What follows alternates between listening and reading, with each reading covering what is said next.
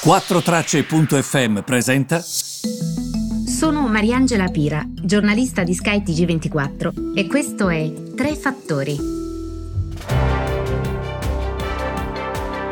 Buongiorno a tutti, benvenuti ai Tre Fattori eh, di questo 26 novembre. Allora, mi voglio portare subito a parlare di una cosa positiva. Dai, cerchiamo di trovare una notizia positiva in questo anno funesto.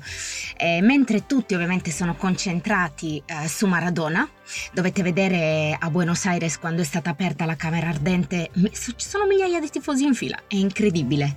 È mm, molto bello secondo me poterlo testimoniare, perché comunque questo affetto è una cosa bella, quindi poterla testimoniare è mm, bellissimo da giornalista, vi devo dire la verità.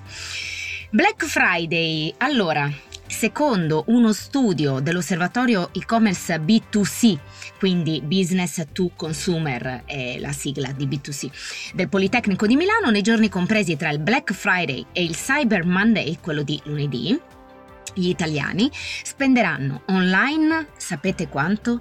1,5 miliardi di euro ed è un dato impressionante perché non è in crescita rispetto ai mesi scorsi che, dove c'era stato lo stop, ma è in crescita del 15% rispetto al 2019. Gli operatori, molto aggressivi in termini promozionali, realizzeranno fino a 6-8 volte il fatturato di un giorno medio. Rallenta però, ehm, diciamo, eh, rispetto agli anni precedenti il tasso di crescita. Vi, cosa intendo? Nel 2019 era cresciuto del 20% rispetto al 2018. Invece quest'anno più 15 rispetto al 2019 e ho capito più 15 però perché ragazzi c'è stato di tutto quest'anno, giusto? La prima ragione principale, spiega la nota dell'osservatorio, è che anche in questa occasione di shopping l'e-commerce risentirà della contrazione dei consumi nell'ambito del turismo e dei trasporti, più in generale in quello dei servizi, esempio il ticketing, quindi biglietti per gli eventi, no? Banalmente. La seconda, l'estensione degli sconti a tutta la settimana o a tutto il mese che smorza ovviamente il picco eh, in alcuni settori di prodotto, perché gli sconti sono partiti da prima. Ehm, nei prodotti in questi quattro giorni è previsto comunque un incremento significativo della domanda, eh? circa il 40% rispetto al 2019.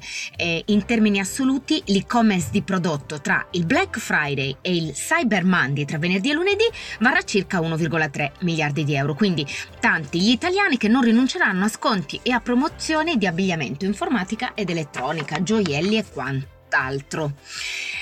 Ehm, per avere un'altra idea, non ho guardato solo alle stime dell'osservatorio, ma sono andata anche da Codacons. Che cosa dice Codacons?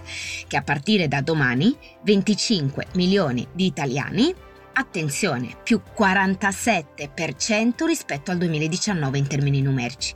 Approfitteranno di sconti e promozioni legati alla settimana del Black Friday, anticipando anche i regali di Natale. Questo è quanto afferma Codacons, che per chi non la conoscesse è un'associazione in Italia monitora la propensione alla spesa delle famiglie, l'andamento degli acquisti durante mm, diciamo il periodo degli sconti speciali.